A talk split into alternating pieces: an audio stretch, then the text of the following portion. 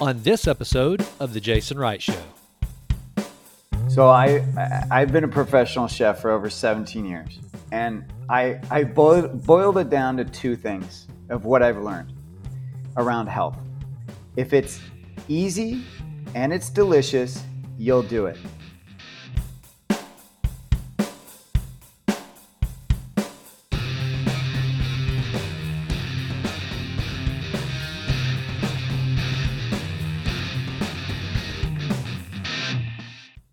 Hey guys, if you know anything about me at all, you know I'm always trying to improve my health, always and always. I don't just want to live longer, I want to live healthier longer. And there is one thing, one thing that I do every single day, and that is I take a scoop of HMO powder from Layer Origin.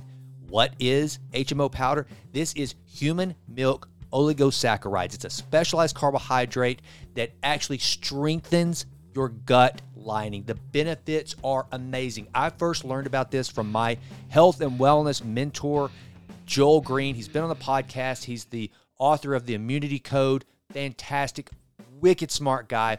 The more I learn, the more I understand that every single thing with relation to managing glucose levels, maintaining insulin sensitivity, it all starts with the gut, and HMO powder is a key ingredient to that. So here's what I want you to do go to jasonrightnow.com slash jason dash recommends. Then go smash that nutrition button, and it's going to take you right to Layer Origin site where you can order your own HMO powder. And by doing so, you will be supporting the Jason Wright Show, and I will be so grateful. And so will you, so will your health, and so will your gut. Go.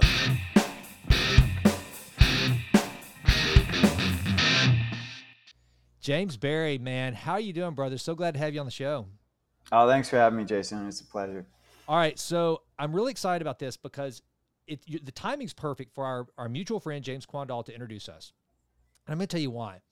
I want to start adding more organ meats into my my feeding protocol, whatever you want to call it, my nutritional base, just because of all the the nutritional benefits of it and everything. And I was talking to James about it, and he said, you know, hey, you should talk to my the guy that was just on my show not too long ago, the the founder of Pluck, which is a company that makes spices with organ meat. So I'm like, well, this is pretty cool because I think anybody listening that's ever wanted to kind of dive off into consuming organ meats, they realize that's just it, it's just kind of hard to get past the potential taste. It's the idea of it. Uh, they'd rather just watch a liver king bite into bull testicles with his shirt off, you know, and, and, and, just leave it at that. Just be entertained by it. So, so I guess the first place to start is as a, and I know you, you got to, I want to hear about you being a chef, and then how did this whole thing come about with you? How, where, what are the origins of Pluck? So I, I've been a professional chef for over 17 years, and I, I boiled, boiled it down to two things of what I've learned around health. If it's easy and it's delicious, you'll do it. And if I don't hit those two marks, it's going to be a fad or it's going to be something you try for a week and then it falls off. But I, I have never been interested in snake oil. Like I've never. I, I want, I really want to help people. And I believe that the things that we can convert into our lifestyle are the ways that I would be able to help someone. So if I just help you, if I say, "Oh, hey, here's a new shake, uh, you should try this," and it tastes gross, and you're like, "Ah, it's," but is it helping me? Okay, I'll try. So you do it for a week. Well, I don't feel like I really helped you. Even you know what I mean? Like even if you did it for a month, even if you did it for a year, I don't feel like it really helped you. Like I want it to be something that you, it, I, like I call pluck the Netflix of seasoning. Like I want you to just go on autopilot with it, where it's effortless it's so delicious that you want it, that you crave it. And then now you're no longer thinking about, oh, this is a healthy product. You're just thinking about, I love this stuff. I'm going to use it. Yeah. To me, when I can get you to do that, then I have achieved the holy grail of health, which is health now is a lifestyle, not just like some left brain conscious choice. Amen. Love it. I love it. And uh, you know, the thing I like about that is that have you ever read any of BJ Fogg's work on tiny habits or any of that stuff? It's he. No. Okay. Well, essentially, you just stumbled upon it. It, it. When you're trying to create a habit, BJ Fogg, which he created the Fogg um, habit model. James Clear, a lot of the Atomic Habits is based on BJ Fogg's work. And one of the things is exactly what you just said, man. If you will make it easy, and you if you will make it's he and, the BJ Fogg behavior model. And I know that's not what we're here to talk about, but you just it's like so cool because you have confirmed the, the hypothesis. If you will lo- increase the motivation, you make it taste good, and you will lower the difficulty, you make it easier. Then boom, you have the sweet spot, and it sounds like that's exactly what you applied to the principle of organ meats. And so, well, let me ask you this: as a chef were you cooking specifically organ meats that were delicacies or like where does that come into play? Yeah well in many ways i'm no different than any anyone that's probably using my product in that i did not grow up eating organ meats. I wasn't i wasn't actively cooking them or making them for clients or even myself but i recognize just like you that they're necessary that that we are I mean, I think that I think it's like 93% of Americans are nutrient deficient, but yet we're not calorie deficient, right? No. We're, we're, an overweight and obese nation. So it's not about the fact that it, it's not like you can, you know, apply what's happening in third world countries where the kids are emaciated because they're not getting food. We are getting plenty of food. We're just getting the wrong foods. Yeah. So my whole thing is like, well, how do I get the foods that are important, that are the most nutrient dense into your diet? Because as you mentioned there's hurdles man. It's like so organ meats i identified the following hurdles is eh, the, the associated ick taste so i can talk to people that even have never tried organ meats and they will think they're icky. Mm. So right there that's that's beyond just eating it. That's just i just think it's going to taste gross right? Then there's the sourcing. A lot of people don't know where or how to source it. And then there's the cooking of it. We've completely lost any kind of comfort or, or, or knowledge of how to cook organ meats. So those are the top three hurdles, and that's what I set out to solve with pluck seasoning. So pluck seasoning, for anyone that doesn't know, it's it's basically five freeze dried powdered organs. It's liver, heart, kidney, spleen, and pancreas.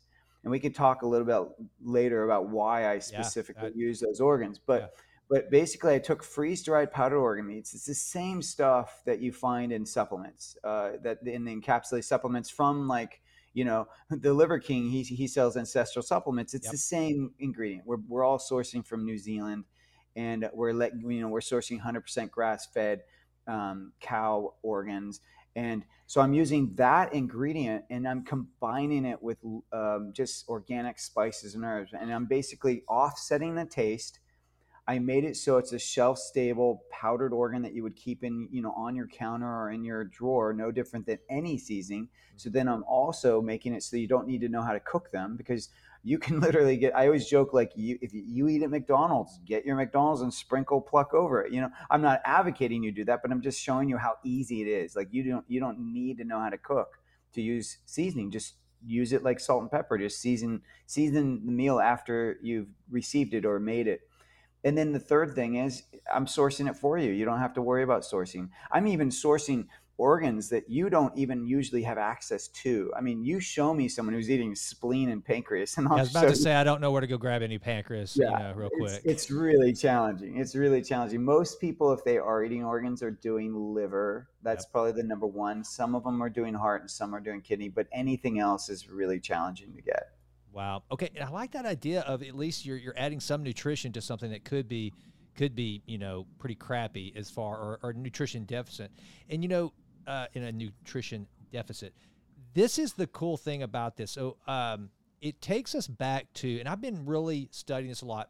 That our ancestral diet, what we were meant to eat, and the way we were designed to eat, does not fit with the environment we find ourselves. And you kind of mentioned it. You know, the 10 cent calorie is a mar is a marvel of modern ingenuity. It's fantastic, right? I mean, being able to crush 300 calories for three bucks is something that once upon a time was just never heard of.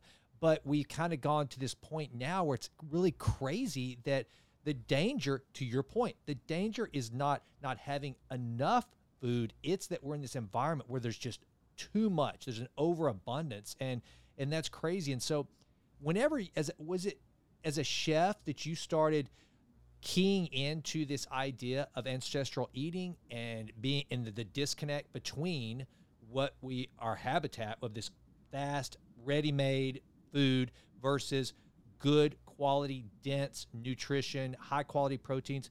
Where did you start to what what was the catalyst that made you figure out we're not eating right, we got to do something and then you know, I'm going to develop a product that gets makes it to where it's more well, I mean, there's no no pun intended, it's more palatable for the general public to actually consume some of these good dense nutrient uh, organ meats.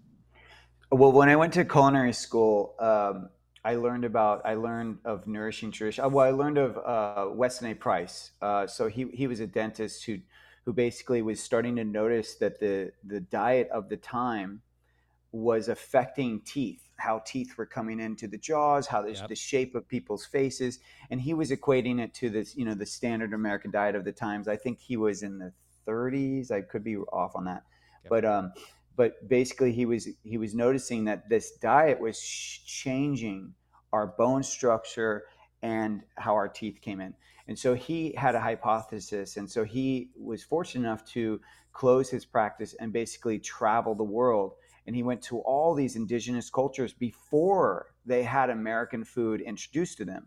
And he was noticing that they were thriving health wise whereas we were not.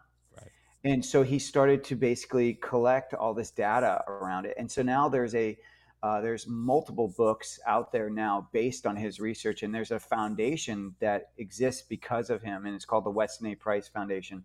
And so they have a, a, a cookbook that i was introduced to when i was um, it's beyond a cookbook it's also uh, sharing the philosophy and kind of the background but it's basically an ancestral cookbook and it's showing um, it's it's showing how to properly prepare grains, for example, how you're supposed to soak them before you actually uh, soak them and even sprout them before you keep, cook them or eat them. Um, it shows you how to make, you know, ferment products, you know, culture products like cultured vegetables, sourdough breads, um, things like that, so that you can actually make the food more digestible and better absorbable. Um, so you're working with the food instead of the food working against you. Because as many of us are learning, you know, if anyone follows like carnivore diet, there's a lot of vegetables out there that actually are hurting us rather than helping us. You know, the phytonutrients, the the the the the, the um, the vegetables that are actually potentially taking nutrients out of you, you know, out of you rather than providing them to you. So so Weston A. Price really dealt with that, and I it resonated even when I was in culinary school. It really was like, oh yeah, this makes sense. Like this is how we should all be eating. I did prepare food like that. I absolutely did follow the philosophy, but I still didn't incorporate organ meats then, even though they are very, very adamant about you need to add organ meats to your diet. I just still didn't really incorporate it because of my pickiness. I was, you know, I grew up a picky eater and I was still kind of like staying, you know, staying in my lane of like what I'm comfortable in. Right. Um, so it was always there though in the back of my head. I was always like, oh man, how can I get organ meats into my diet? How can I do this? How can I do this? And of course, supplements became popular, and that was one avenue. But I personally, I get tired of taking so many supplements. I kind of, I have like periods where I'm really like disciplined around it, and then I have periods where I'm just like, I'm, I'm, I'm, I'm like capsule fatigue. you know, so, I, I mean, hey, to your point, and not to cut you off, but uh, I have a bottle of ancestral supplements from Liver King's company of some, I think it's just liver. And dude, I've had that sitting in my pantry for at least six months. And when I think about it, I'll take them. And you know, you have to take so many of them, yeah. you know, and it's so, so and, and, when you, you, yeah, when you stack that with all your other stuff, so going back to what you were saying earlier, it's just not easy consumption. It's not top of mind to, to actually add that to all the rest of stuff. So I'm sorry, I just wanted to confirm. No, yeah, no, yeah, I, am a, I'm an example of what you're just saying. Yeah, and I am too. I mean, I, I, I, and I don't believe we're different. I mean, I think everyone out there goes through capsule fatigue, and just, just in general, is looking for. We're all looking for that magic pill, right? right. That thing that will take that just, you know, increase our, our health and make us thrive easily, right? But for my money, it's it's not going to be in a pill form. It's going to be in something that actually coexists with something we already do. It's going to be in a very practical form, and that's why I chose seasoning because I don't need to I don't need to get you to season your food. You already season your food. Yeah. Like it's not a new habit. And to me, that's where the money like that's where the sweet spot is. If I can get you a health modality that does not require a new habit, now we're on to something. Now we're on to something that is actually sustainable and will actually work. And then, you know, inevitably, I'm sure this is going to be a question you're going to ask, but people say, well, but how much pluck do I actually have to take to get the benefit, right? Yep, yep. Because when you're taking a capsule, you're you're getting 100% product, and you know, like you said, you're you're being told to take like six to eight of them. You know, right. so that's a significant amount. That's probably about a you know sometimes about a tablespoon of product.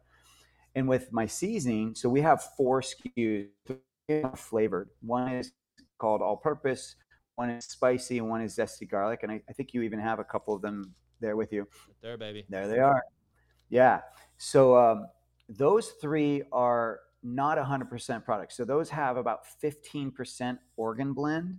And, and when I, I always stress people like don't get too tied up on that 15% because here's the deal it's freeze dried and powdered powdered when i take a, a wet you know whole organ mm-hmm. bloody organ and I freeze it, I take 100% product and it goes down to about 23%. Oh, wow. So when I say 15% of a freeze dried organ, that is much higher if it was actually wet organ. You know, what I mean, it's a condensed product. So, so it's it's you're getting a good amount, and I like to call it you're getting a micro dosing amount. Okay. Like I do have another product called Pure, which is 100% nutrient. It's only organ blend. It has no spices and herbs, no salt. It's just the organ blend. So that is for people that are like, hey, I want I want capsule amounts, and I just want a practical way to do it. And I'm like, okay, get Pure. It's cheaper than capsules. You can add it to smoothies. You can add it to sauces. You can even add it to ground meats. And just as long as you keep that ratio down, you won't know it. Okay, so it's a practical use of it. But here's why I push microdosing so, for my money, the health things are the things that we're doing effortlessly daily, right? So, if I give you microdosing of organ meats and you're frequently using them, because I advise you use it for every meal, yeah, you're now getting cumulative effect. Right. And whenever anyone that doesn't understand microdosing, I like to use the example of glyphosate. So, glyphosate is a product that Monsanto put out, I think, in the late 50s, early 60s. It was in Roundup. And it's something that they sold us on. They said, hey, this is just micro amounts. It's not going to affect human health. The FDA even approved it. Micro amounts, not going to affect human health. Well, now we're in a place where glyphosate is in everything. It's in our water, it's in our air, it's in our food, it's it's in our soils, it's in breast milk, it's in hummus. Like we cannot get rid of it. And it is hurting our health severely. Right. Right. Right. So microdosing works. It works to the negative, like in glyphosate, and it can work in the positive in in organ meats in pluck. And I just stress though, the key with any thing that is going to be nutrient dense is you wanted it you want it to be coming from a whole food and i and and that is the glory of what i've created is that the organ meats are whole. It's a whole food. This isn't like an isolate. We're not isolating iron or magnesium and then right. putting it in the seasoning. This is a whole food that's raw in a raw state before it's freeze dried. That's then freeze dried and powdered, and then I mix a blend, and then I add it to organs, you know, organic spices and herbs. So it is a whole food, which already right there protects protects the nutrients and vitamins in it and then also, it's coming from a source that is more bioavailable. Our bodies can recognize a whole food. Yeah. Yeah. So it's to me, it's a beautiful marriage of like no needed, no added habit, whole food or whole food nutrition, and it's effortless. Like you don't have to think about the fact you could be even like 95% plant based and be like, but I take pluck. You know what I mean? Like you don't have to it. think about it that you're touching or dealing with an animal product but you're getting this amazing amount of nutrition. I think it's freaking genius, and it's it's very much like uh, well before you and I got on. You know, I have a I do a standard protein shake every day that has my um, collagen in it, and it's just it's easy. just dump it, dump some powder. Don't have to taste it, and uh, and it works. Same thing with my athletic greens. Just taking you know all these vegetables that I'm not going to eat, and I put them in, and they come from a whole source. But all right, I want to try this stuff, so I'm going to try just so the viewers, if you're watching on YouTube, check that out. I'm going to try the zesty garlic. Smells amazing, by the way. All right, so let's see what we got. Thank you. Yeah, can you smell? So it's got like an umami to it, and uh, umami is a is basically what we call the fifth taste. So there's sweet, salty, sour, bitter, and umami was discovered, I think, in the 80s um, in Japan. Dude, that's amazing. That's, you're like taking multiple thing, multiple tastes too. I love Yeah. it. No, no, dude, that's it's. And I wouldn't just say if, if I didn't like it, just I wouldn't embarrass you on the show, but I'd just be like, okay, all right. No, this Yeah, yeah. this is good stuff. This is good stuff. No, and I and I actually don't mind if you were like, you know, this isn't for me. I would, I appreciate that, and I and I, but is- you, I can I can see from your face you like it. Dude, no, no, no, that's that's the fantastic. body doesn't lie. No, no. All right, so I want to try the spicy because I love a little kick in my diet. So this this stuff's got to be good. So Now, so I always tell people because uh, as a chef w- with spicy, and you're going to appreciate this as a Texan. So usually when you get spicy products, they just blow out your your, your taste buds. It's just spicy. You just get heat, you know, and then and then you can't taste anything. You just taste the heat.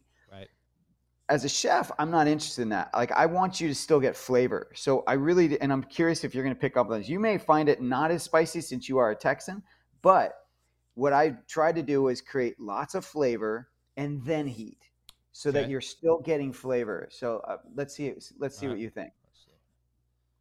And you may na- need to actually do a good amount to taste the heat. I don't know. No, it's just right. It's just right. Yeah. Okay. Good. That actually means a lot coming from you because I really was trying to balance. Like I wanted, I didn't want it to be mild. I don't want to say spicy and then have no no heat, but I want, I don't want you to lose flavor. No, it's you know what. so in Texas, you know we know barbecue, right? Yeah. And this has a heat that kind of it comes on slow and kind of gets you in the back of the throat. That's that's Yep. where that's where I'm getting this. And man, again, it's delicious. I mean, and so to both of these, the zesty garlic and I've got the spicy. They have all of the the the, the pancreas, the spleen, Yep. the liver, and the kidney. Is it those four and heart? Yeah. So so what we're doing is we have a five organ blend: liver, heart, kidney, spleen, pancreas, and we're just using the same blend for all our products because it's a custom blend and it's it's it's kind of like I don't know it's it's, it's kind of uh, what we designed to be unique for the company. So if everyone if anyone ever copycats us or something like that, we have our blend that's unique. I guess. Well, now That's that makes a lot of sense. And then I guess where your culinary skills come in is balancing the spices and Yeah. making it. To, I mean, I'm telling you, dude. I mean, James, these are delicious. I'm. eh, Do you have competition on this? I mean, I, I mean, I, you're the only one I've heard of that does. We're the first. with, yeah, we're the first to come out with this, and and and um, I probably should patent the recipe or something like that. But um, but I I'm the first one to combine these ingredients, and and I and I wish, you know, I wish I could say, oh, I'm I'm. It's because I'm so amazing, but I just almost feels like divine intervention. To be honest with you, I feel very grateful that I did it because it's so rare to come out with anything that's new these days. That's an actual real food product. Um, you know, laboratory made easy but not so easy when it's real food. And um, so I feel very grateful that I was inspired to do this. I have two kids, so as a parent, I'm even more grateful because now I can. My kids love it. Like they put it on everything. We like when if they have toast or popcorn or anything that's that pizza, anything like that's typically not the kind of food you want your kids to be eating. They just sprinkle pluck on it, and then I feel better as a parent. I'm like, great. Right? Yeah, I don't mind that we just had pizza because you guys just put organ meats on it. I'm I'm good. No brainer, dude. I love it. All right, so now here's one of the things that I always like to find out whenever I see something. I mean, like it's kind of like on Shark Tank, but I've got one participant to myself for the the hour of this show or however long you and I geek out on this stuff. But when you when you see when the when the audience sees something like this, they see a beautiful package, uh, the product's there. I'm tasting it. It's real to get to that stage, man, there's always ups, downs. It died. Oh, I thought it was a good idea. Then we then we needed money, and you know, there's always the backstory, and that's what I love because because so much of the Jason Wright show. A large part of this audience, they're entrepreneurial. They want to know how how do you get started? How did how do you go? So, kind of give me your hero's journey as an entrepreneur, getting this from oh my gosh, I can't believe nobody's doing this. I'm about to make organ meats taste delicious and be able to spread them on food to getting it into this beautifully packaged little bag that I'm holding in my hand. Let me get there. How what did that look like? And how long did it take? You know, and when did you finally Yeah, I mean- jump off?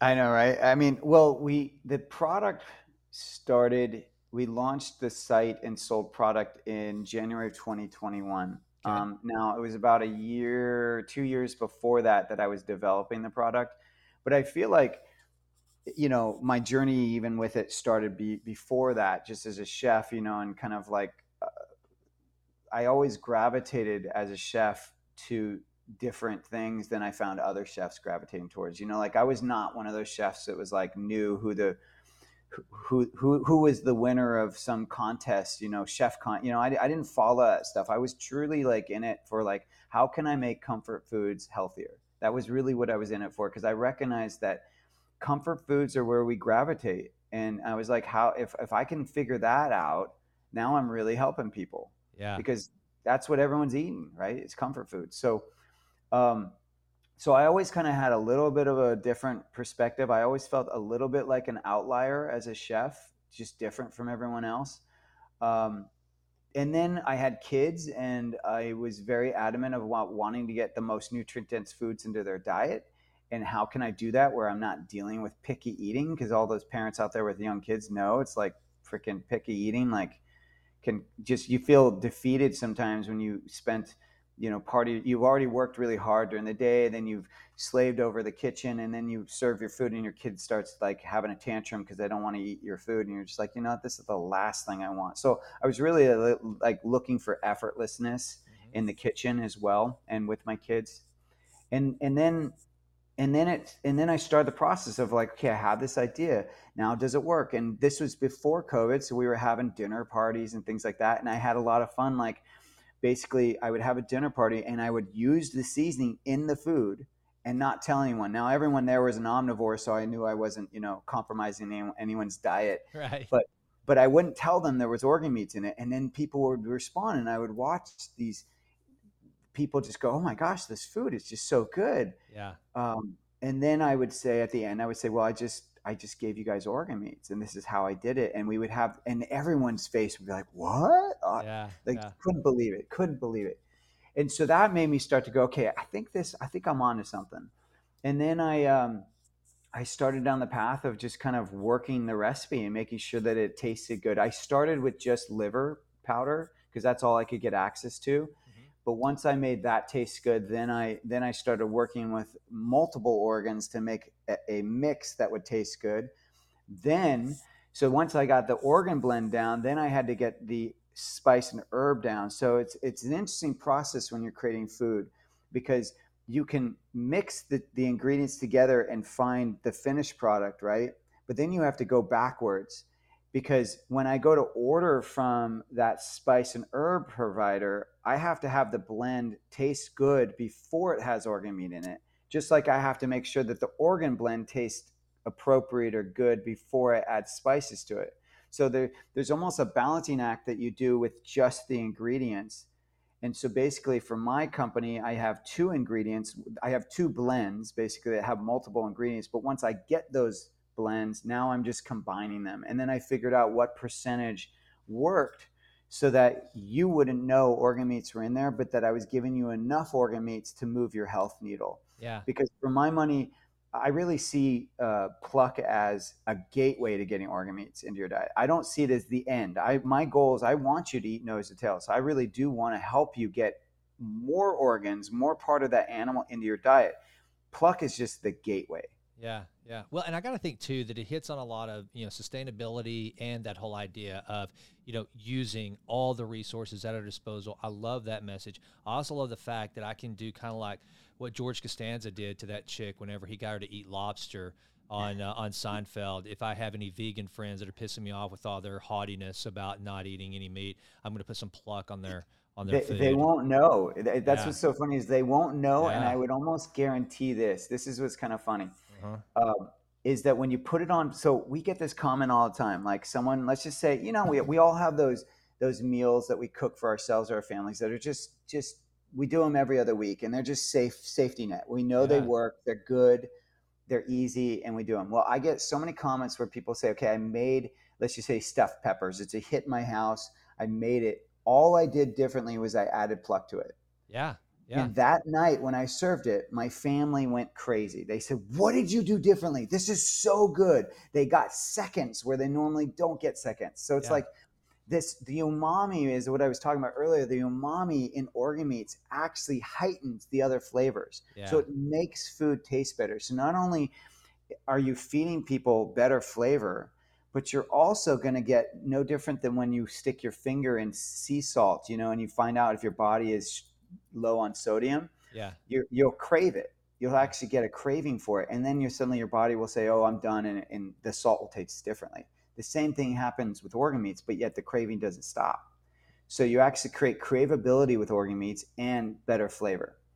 So those vegans that you feed this to will probably freaking love it and they won't realize that it's because their bodies are craving these nutrients so badly i love it i love it all right so getting back kind of to just thinking about the um, the uh, hero's journey of the entrepreneur so you decide that this is real i'm going to do this i'm on to something so then what? Uh, did you decide I'm going to do this in addition to continuing? Now, did you have your own restaurant? Were you head chef somewhere? And by the way, where did you go to culinary school?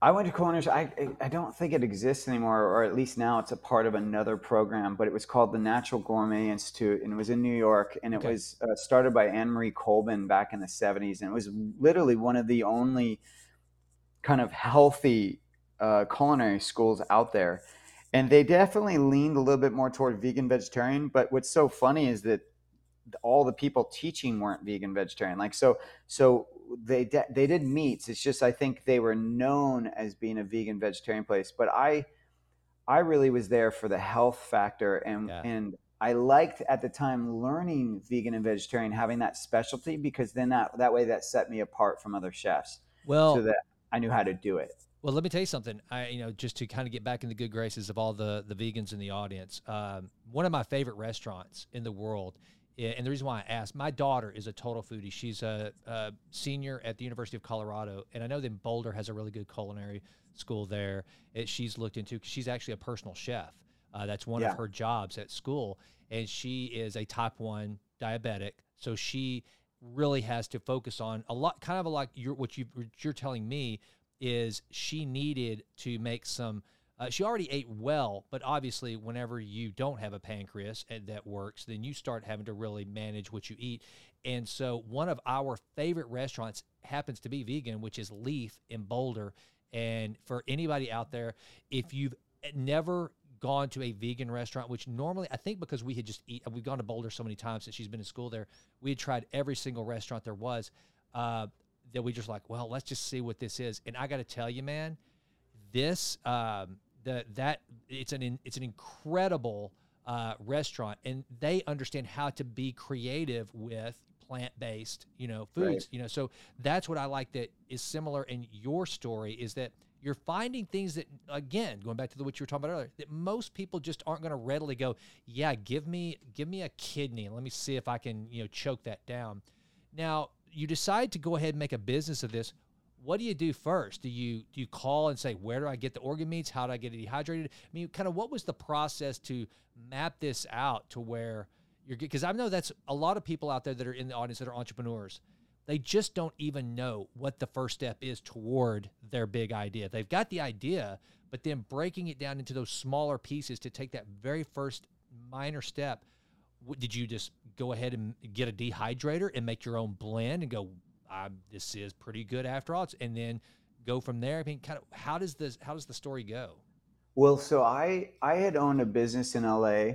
Uh, I used to private chef in Los Angeles, and okay. um, and I owned a meal delivery service for about eight years in LA, and I self funded that. So I really learned a lot because I didn't know what I was doing, but I I knew what I was doing as a chef. I didn't know what I was doing as a business or, or, entrepreneurial person. But and that's something actually that's really important distinction is i think we tend to think that because we're proficient at let's say making pies then that means we're proficient at running a pie business. And those are two very different things i'm sure you've talked about in your podcast. that's it that's why i love these stories because you just you just revealed something there that so few people understand. They think well i am crushing it in private equity and getting the funding for all these business owners. So therefore, I should be an entrepreneur. And then all of a sudden, when they have to fit, worry about how to turn the lights on, how to put gas in the delivery truck, how to source all the the materials that go into the food that you're cooking and delivering, and still make money, that's where it gets kind of tricky.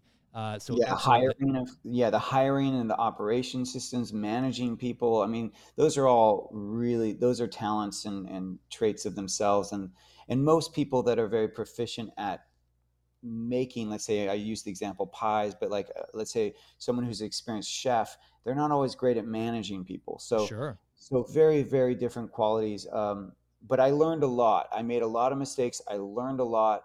It was kind of like my business school. So I then had about five years between that business and this business, and, or maybe four years. And the difference was huge. So I went into this business. You, you asked what was the first thing I did once I had the idea was I started looking for investors because I knew right away I am not going to self finance this because when you self finance, that means you're not getting paid. Yep. Basically. Exactly right. Exactly you know, right. and I and I with my first business, uh, I didn't get paid for something like seven years, and so that what what happens when when you don't get paid, and this is really important for people to understand. That means you're working other jobs to keep yourself afloat. And when you're working other jobs, that means now your time and attention is dissipating. It's watered down so that you cannot focus solely on the business you're trying to create. So now you are divided, you're multitasking. And it just it slows the process down severely and it is impossible be impossible to be great at it. You're now just subpar or good at a, a bunch of different things. And so I was very adamant about okay, this idea is gold I, I recognize that this is a unique and and um, uh, uh, like innovative idea, and I'm the first one to do it. So I was very aware of like I got to jump on this. I got to really go out big, and I go. I have to go out strong, and I have to. I have to uh, lay out a really. Um, uh, as the first to market, I have to lay out a really strong brand. Yep. And, I, and it was like, I, am not going to be able to do that alone. So I immediately um, found investors. I raised about um, well, initially it raised about three hundred fifty thousand. That's Dude, how like so when we're, we're talking. In, that's uh, that's yeah, that's, that's strong. That's real strong for something like yeah. Wow. Yeah, but for a food product, it's not. really? Ways. That's oh I'm impressed. gosh, because because bringing bringing a food product to a co-packer and getting yeah. it actually on the shelves is very expensive. Very yeah. very expensive. So so, if anything, what I'm now facing um, and why I'm actually, uh, I may start reaching out for more investors soon is because I'm now with a co-packer and I now have fulfillment, but and I have a good, we're getting good placement and we we are we're getting more and more orders every month, so, so we're getting out there. But one of the problems that you run into is that now I have to place an order to the co-packer to ensure that I'm meeting demand Yep. But I'm placing that order before I've actually sold it. So that means you have to have like almost $50,000 in reserve yep. just to place those orders for the packaging, for the co-packing, for the ingredients, right? So that's why a lot of businesses get line of credits, for example, things like that. But that's kind of the situation. It's a good problem to have, right? Yeah. It's a very good problem to have. But that's kind of currently where I'm at. Um, and and so I got those, I got the investors. That was the first thing. And then I didn't try to DIY like any blends. I mean, I, I of course I had to come up with the spice and herb blend, and I had to figure out the um, the the the organ meat blend, but I didn't necessarily try to like freeze dry my own organs or dehydrate them. I was like, because this stuff already exists. So I, you know, I knew that the ingredients were being used by like Liver King and all these people in their capsules. So I was like, I just need to find out who they're who they're sourcing from, and I did. I found out where they're sourcing from, and then I contacted that broker and I got in with him, and that was quite a long process, of course, because when you're a new company, no one really cares. They're just kind of like, oh, well, your your order is going to be much smaller than my bigger order, so you're going to get last. You're yeah. you're in line at the very end. You know, yeah. at, you're, you're at the end of the line but fortunately, I, I people recognized that I had an innovative idea, and um, I was able to get some sourcing. Now, the you know the biggest headache was actually the spices and herbs. Really? Yeah, because just, uh, just, from a sourcing perspective.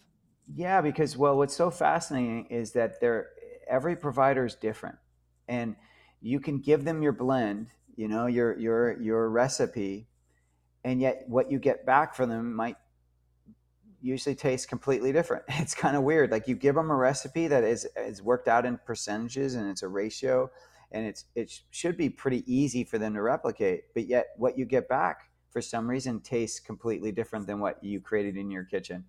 So it's kind of like almost having to let go of like, well, is it going to be exact or how close can I get it? And each provider sent me something different. And fortunately, the one we're, we're currently working with right now they were the best of all of them. And so I'm really happy with our current blend. Uh, as you as you saw, tasting it, it tastes really good. Yeah. Um, but we've also evolved. I mean, even even in the year and a half we've been around, we evolved. So we we originally launched with uh, um, a blend that was slightly different. So I, I had black pepper in in pluck, the all-purpose, and then I also was using pink Himalayan salt. And I and and basically once I launched and was getting out there, I was finding that we were getting a lot of play in the carnivore um, yep. arena. And, and I was noticing uh, we would get feedback of like, hey, have you ever thought of using Redmond real salt? Because that was the preferred salt of that community. And I loved Redmond real salt. I was like, oh, I knew about it, and I was like, yeah, absolutely, I'd love to use them. But the current provider of the spices and herbs didn't carry them, so I was kind of forced to take the best of what they had. Well, once I started getting that feedback, I was like, look, I'm going to find a provider that can do Redmond real salt. So that's what I then did. And they ended up being not as reputable as I thought. Like they told me they carried Redmond real salt, but they actually didn't. They had to order it in. And then when I, even though they were organic, that the, the, the spices and herbs that would show up just were, I don't know. It was like, like the lemon peel was really hard and different. It was like how they, the, the things that they were sourcing weren't up to my my my quality and and and my desire. So so then I had to quickly pivot from them to find someone else. And like I said, I'm really happy with who I'm working with now. And they did source Redmond real salt for me. Um, and it's just yeah, it's great. It's a perfect marriage of like organ meats, Redmond real salt, and then just really good organic spices herbs. I love it. And see, everything you just said there is exactly what I want this audience to to hear is that story because it's like this whenever I'm speaking to different groups of, you know, when I'm doing a business advisor, I'm trying to do team, you know, development or whatever, one of the first things I do in a lot of these exercises, I go, okay, let's say that you have to go to the moon and you have to get there by next week. What do you do? Well, the first thing that most people say is, oh, I, I that's impossible. I can't do that. Yeah, but here's the deal. Here's a caveat. One of your children, your wife, somebody really important to you is held hostage, and the only way you save their life is to get to the moon now tell me, what do you do? And inevitably, the first thing they do is they call NASA. I was like, okay, there, you figured out the first step.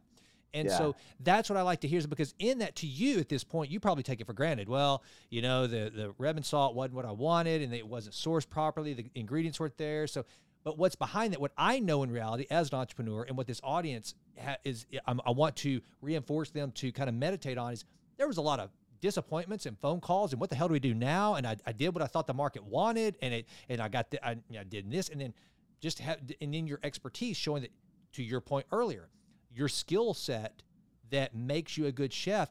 I wouldn't know what the hell is wrong with that lemon pill, but you will. I wouldn't know a bad spice or a, a lower quality spice from a higher quality spice. You will. And so I think it's always important for people that want to own and operate a business, you got to realize just what you said. It's not as easy as just deciding, eh, I've got a great idea, watch me go.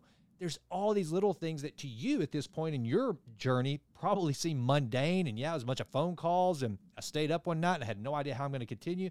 And yet here you are, you did it. And so that's why I kind of probe on that because I just, there's always a backstory. There's no, I had a great idea, and what do you know? I invented the light bulb, and the rest is history. Yeah. It's never that, right? Oh no, it, it was a lot of struggle. I mean, I probably, I, I feel like I probably spent about eight eight months calling and and going down one avenue, and then someone would lead me down a new avenue, and I just kept just kept reaching out, you know. And the, and I would say the two things I kept I kept telling myself as an entrepreneur that I was going to do differently than I did last time. Is one of them was I was going to ask questions. I was going to just, no matter what, I was just going to keep asking questions because I knew I was new to the food market. You know, I'd never put out a product before the, you know, CPG market. And I was like, okay, I am going to not pretend that I know more than I do. So I'm going to go in humble and and and honest and and I'm gonna just tell people, hey, you know, I'm new at this. I don't know what you're talking about. Like when they would, you know, because inevitably you'd meet these old people that've been in business a long time. They'd be like, oh, you know, what's your AOC to your this, and they'd be all using all these these initials for things. And I was like, okay, this is great. Can you go slower and can you explain what that is? And I would just I just kept asking questions. And I was just upfront about, hey, I'm new, because because no one's gonna fault you if you just say, I don't know what you're talking about. I'm new but if you pretend you know something and then you're like, they're saying all these terms and you don't understand what they are, but you're pretending they're going to see through that. And then they're, they're going to say, okay, this isn't a reputable person. This isn't someone I can work with because they're not going to be honest with me. Or they're you know, not going, or they're not going to get to the granular level because you've led yeah. them to believe I don't have to go there with this person they know, dude. That to me is gold. And you're looking at a guy due to a fixed mindset for years and years that would not ask those questions. I was mm. so concerned with looking dumb and not not living up to the the kind of the image I built of myself as this, you know, really smart, intelligent business person. And I wouldn't ask the questions. And, and a, a great example this audience has heard before, whenever people ask me, you know, was it worth it to get an MBA and go to business school? And I'm like, I don't really know, but if there's anything that it did teach me is this smart people ask questions. And it took me spending way too much money on a degree that frankly I did not need at the time, not because I already knew everything, but just because it wasn't really going to do much more for me than I'd already learned, kind of like you said, through trial and error and making the mistakes as a business owner. Uh, but when it, but what it did for me is it put me in a room full of a bunch of people that I assumed were a lot smarter than me, that I could watch, ask questions, and then go, well, dude, if they're asking questions, then I sure as hell need to be asking questions. So I think that that right there, brother, is some of the greatest wisdom you could have possibly shared with this audience. Well, you know, thank you. And you know, something that, you know, the, the whole imposter syndrome, I mean, it's not like that just goes away, of course, you know, because yeah. every new phase of your business, you enter an unknown. You enter a new place of like, okay, I don't know how to handle this. You yep. could be seasoned but then reach a new peak and you're just yep. like whoa i've never been here before what is yep. am i going to fake it till i make it or am i going to just approach it with that humbleness and that kind of asking questions and i'll give an example so i, I joined this uh, entrepreneur group um, with some really big players like i mean a hundred million dollar companies you know people that have been in the business way longer than me and here i come in and you know i'm i'm this new to business don't have as at all as much sales as these guys do and I'm thinking to myself, well, what am I going to contribute? And so I went to my first event uh, a couple weekends ago. And I got so much feedback after that event of like, holy moly, you gave me so much value. How I just love how you listen. I love the questions you ask. Like, oh my gosh, like I can't wait to continue to get to know you better. Like I got so much feedback with like that and i left that event going oh wow okay i'm not an imposter like i do have something to offer and and one of the things is simply sometimes just listening to the person and giving and giving them like that feedback that real real world feedback of just like human humanity just yep. giving them that listening like a human and, and responding just from my you know i'm 48 so it's like responding with my 48 years of being on this earth yep yep I sometimes could, that is the value I could not agree more. I was just um, I'm reading this book. It's let me I wanted to tell you. Let me go grab it real quick. Audience, forgive me.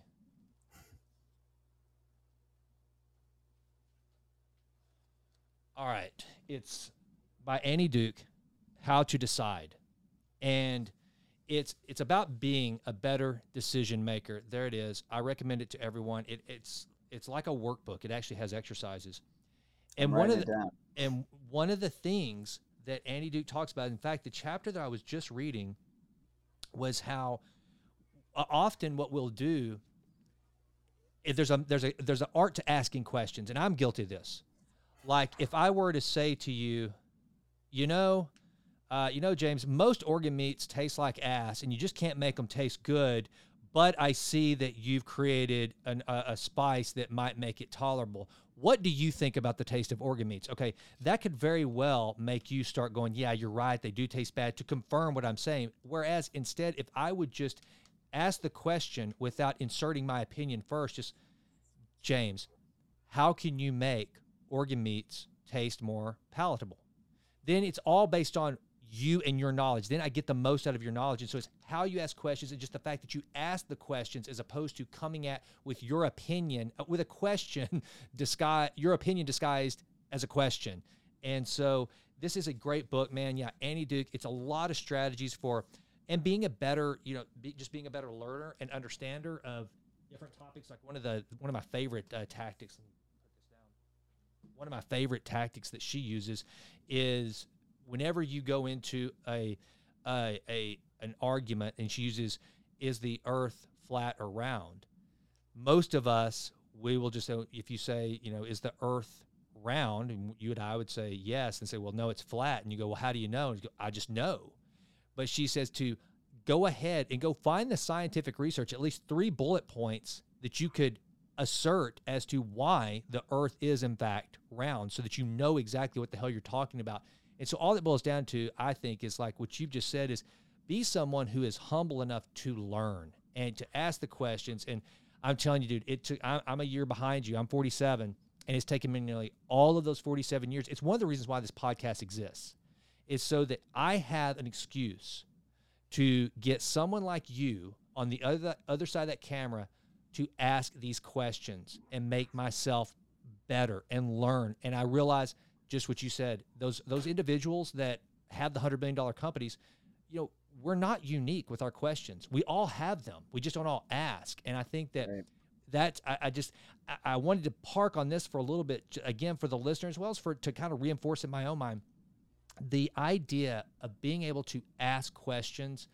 Man, it is just it's paramount to to success. And it took me for ever to get that. Not because I wanted to appear as a know it all, but because I didn't want to appear stupid. I mean, I have a lot of imposter syndrome everywhere I go, especially like when I was at SMU for business school. I was like, dude, they are going to kick me out any minute. They're going to realize they never should have let this hick from East Texas into this business school. And uh, so it's, it, I always thought, well, and if I start asking questions, that's only going to reinforce what I already think, which is I shouldn't be here in the first place. And so kudos, brother. You figured something out that I think is invaluable. Well, and I think I think it is to your point. I mean, sometimes people ask, like sometimes the faker plays the role that they think they're supposed to be in. So sometimes people do just go like, okay. Uh, I was listening to Jason's podcast. Okay, and he said ask questions. So I'm going to just go to this seminar and I'm just going to ask questions. And they're asking kind of stupid questions, right? They're, they're asking, and I and I actually don't believe in a stupid question, but I'm saying it's a stupid question because it's a question where it's evident they're not listening. Exactly. And so exactly. I think the two really have to go hand in hand. You need to be listening and then let your question come from what you're hearing. Don't just come in and be like, uh, you know, why is the sky blue? It's like, well, what, what, what, what is that? I answered that earlier, first of all, and then B, why, why are you, what? Like you need now i have to go backwards to yeah. answer your question where if you had just been listening you would have already had the answer. Yeah yeah you know what i mean? So the two really for me go hand in hand. Could not agree more. All right so now you've got the product we've got a little bit of the backstory the product's out there. What's your primary sales channel now? I mean where can people find pluck? And where did pluck come from? I know i probably read that on the website or something. Where did the name come from yeah, it's funny. Like I know we associate pluck as like plucking feathers yeah. from a bird or a plucky attitude, but actually, if you look it up, if you just do a search on pluck, one of the earlier definitions of pluck is animal organs. Really? Okay. I know a lot of people don't know it, but I and I can't take credit for it. My my branding uh, team they found it and um and I was like the minute I heard it, I was like, oh, that's strong. That reminds me of like you know Kleenex or Google. Exactly. It's just a strong word, and Crayons, and I'm like, yeah. I, am just going to take it. I'm going to take it, take it over, and like get it. you start associating pluck again as organ meat. Like it, like it. Okay, and so back to uh, um, where is the where do we buy pluck? So we're we're a Shopify store. That's where I, that's the channel I chose. Um, so we're at eatpluck.com, and um, we have the four SKUs that I mentioned earlier. Currently, we have some more stuff coming down the line. I I have a lot of ideas, practical ideas of how to get nose to tail into people's diets. So I'm, I'm excited as the company grows to continue on that mission because um, there's a lot more even than what we've discussed in terms of how to get these organs available to people, how to get these products available in the U.S. It's it's an uphill battle a little bit because it's a battle of the USDA, it's a battle of uh, supply chain, it's an issue of getting um, these these ranches getting access to their organs because a lot of people assume that if I bring my cow to a, a meat processor that I have 100% ownership of that cow, and that's not actually true. A lot of the meat processors limit what you can get back from that cow, and it's based on their HACCP plan and it's also based on your sales channel. If you're selling directly to the consumer, then you have more access. If I'm trying to sell in a grocery store or retail, then I have less. So it's there's a lot of red tape, a lot of hurdles, and my goal is to work on those so that I can eventually create more products that are utilizing um, other organs that will help and support people's health.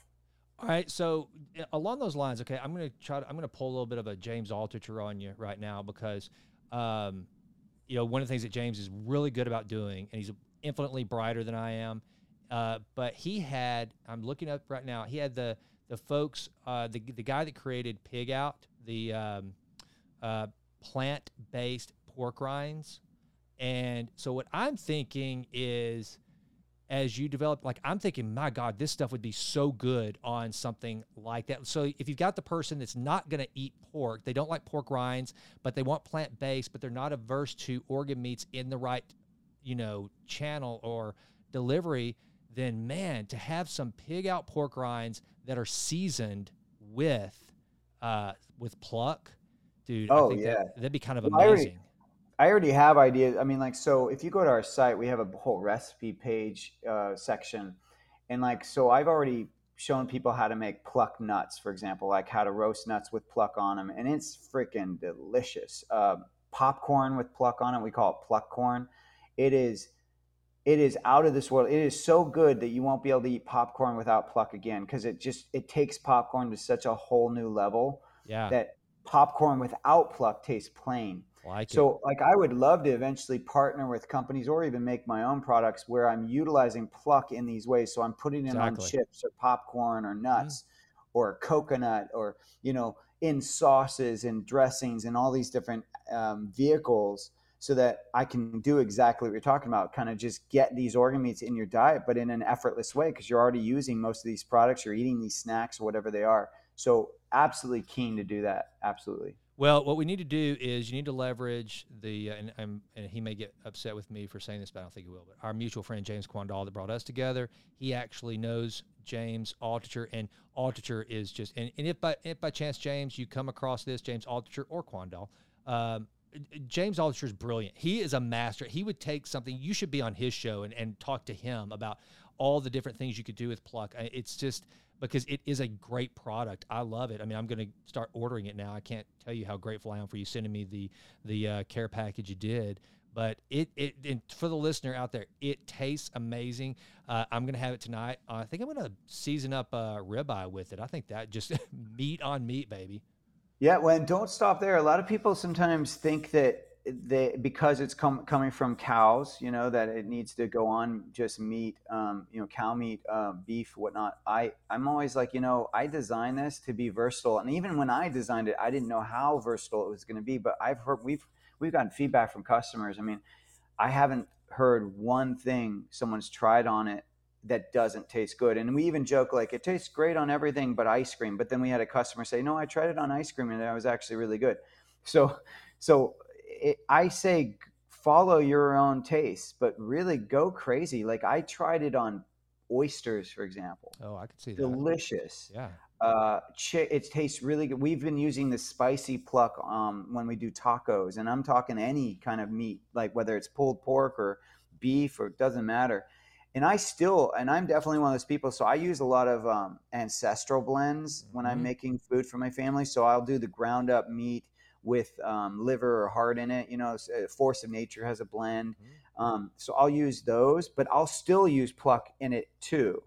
So I do both. Um, and what else? We my kids put it on eggs all the time, toast, uh, rice, or even any vegetable.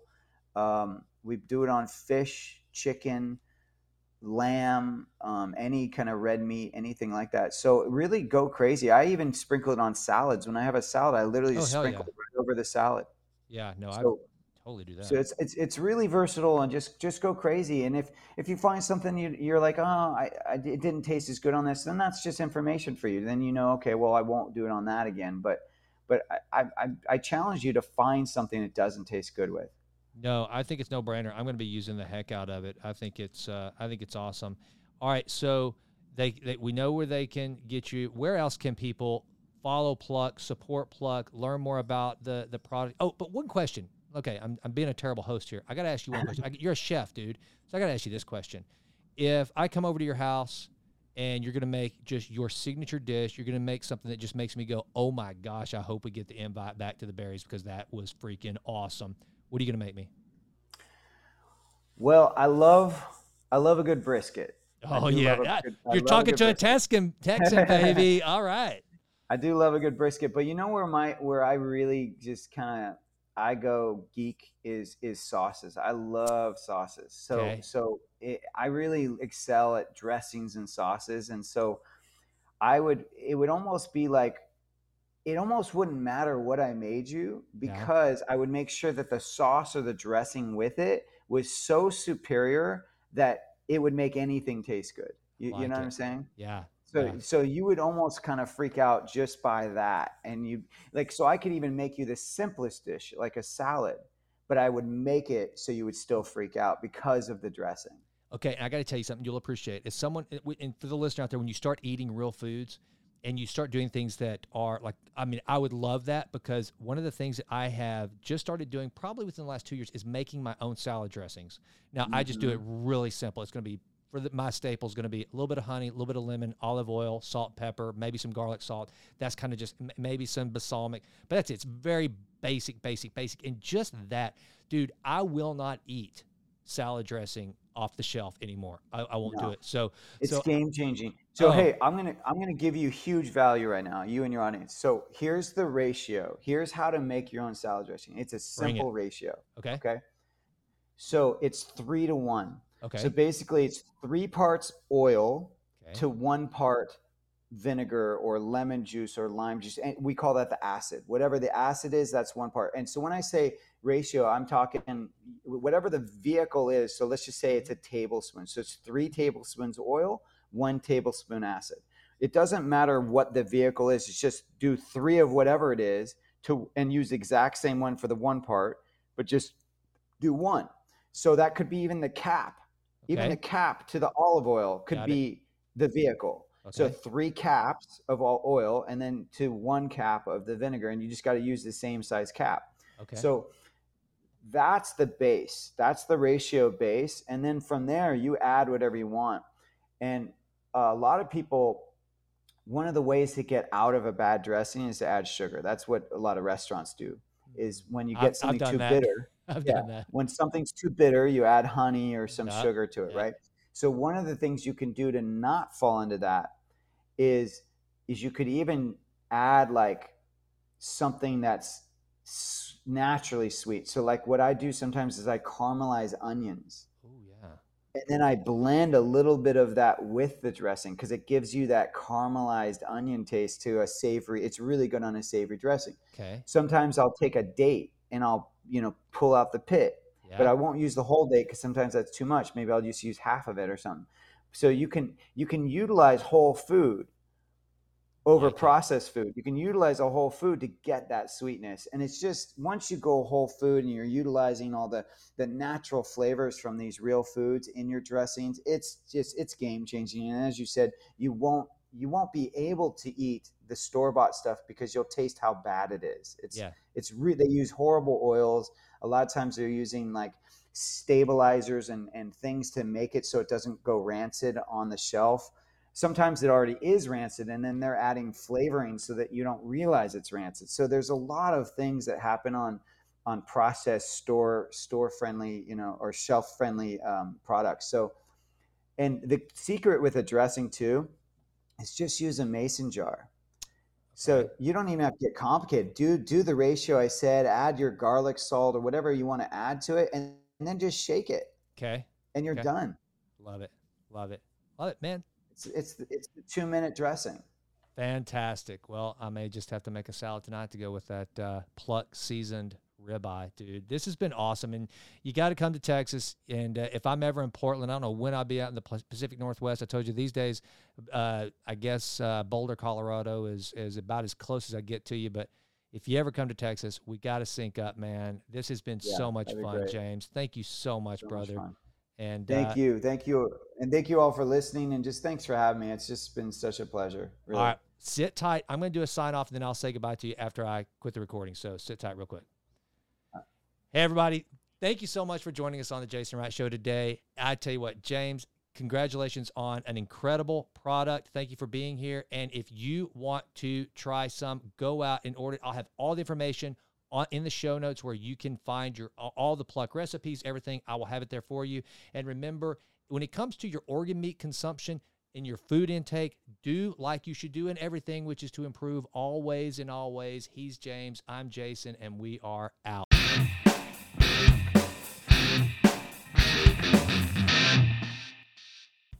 You know, guys, I'm very fortunate because I have a very, very understanding wife. For example, I just received this week my ninth pair of Xero Shoes. I love Xero Shoes. You've got to check them out. If you have never experienced the just this superb almost massage, it's like little angels massaging your feet while you work out when you're wearing Xeros. They are just an absolute game changer. They are as close as you can get to being barefooted, which is better for your arch, better for your foot support, better for your over. It engages more muscles. Do you understand what I'm saying? It's good for your feet. And let me tell you something: the older you get, when you're when you're an old fart like me, you want a good solid foundation, and that starts with having good, healthy feet. And Xero Shoes helps you get there. You can go and order a pair right now and support the Jason Wright Show by going to jasonwrightnow.com forward slash happy dash feet. That's jasonwrightnow.com forward slash happy dash feet so that you too can experience happy feet. I'm telling you, they're a game changer. Get some Xero Shoes now. Find out why Ben Greenfield, Peter Attia, all the muckety mucks of the health and wellness world wear Xero Shoes, and you should too. Go get you some.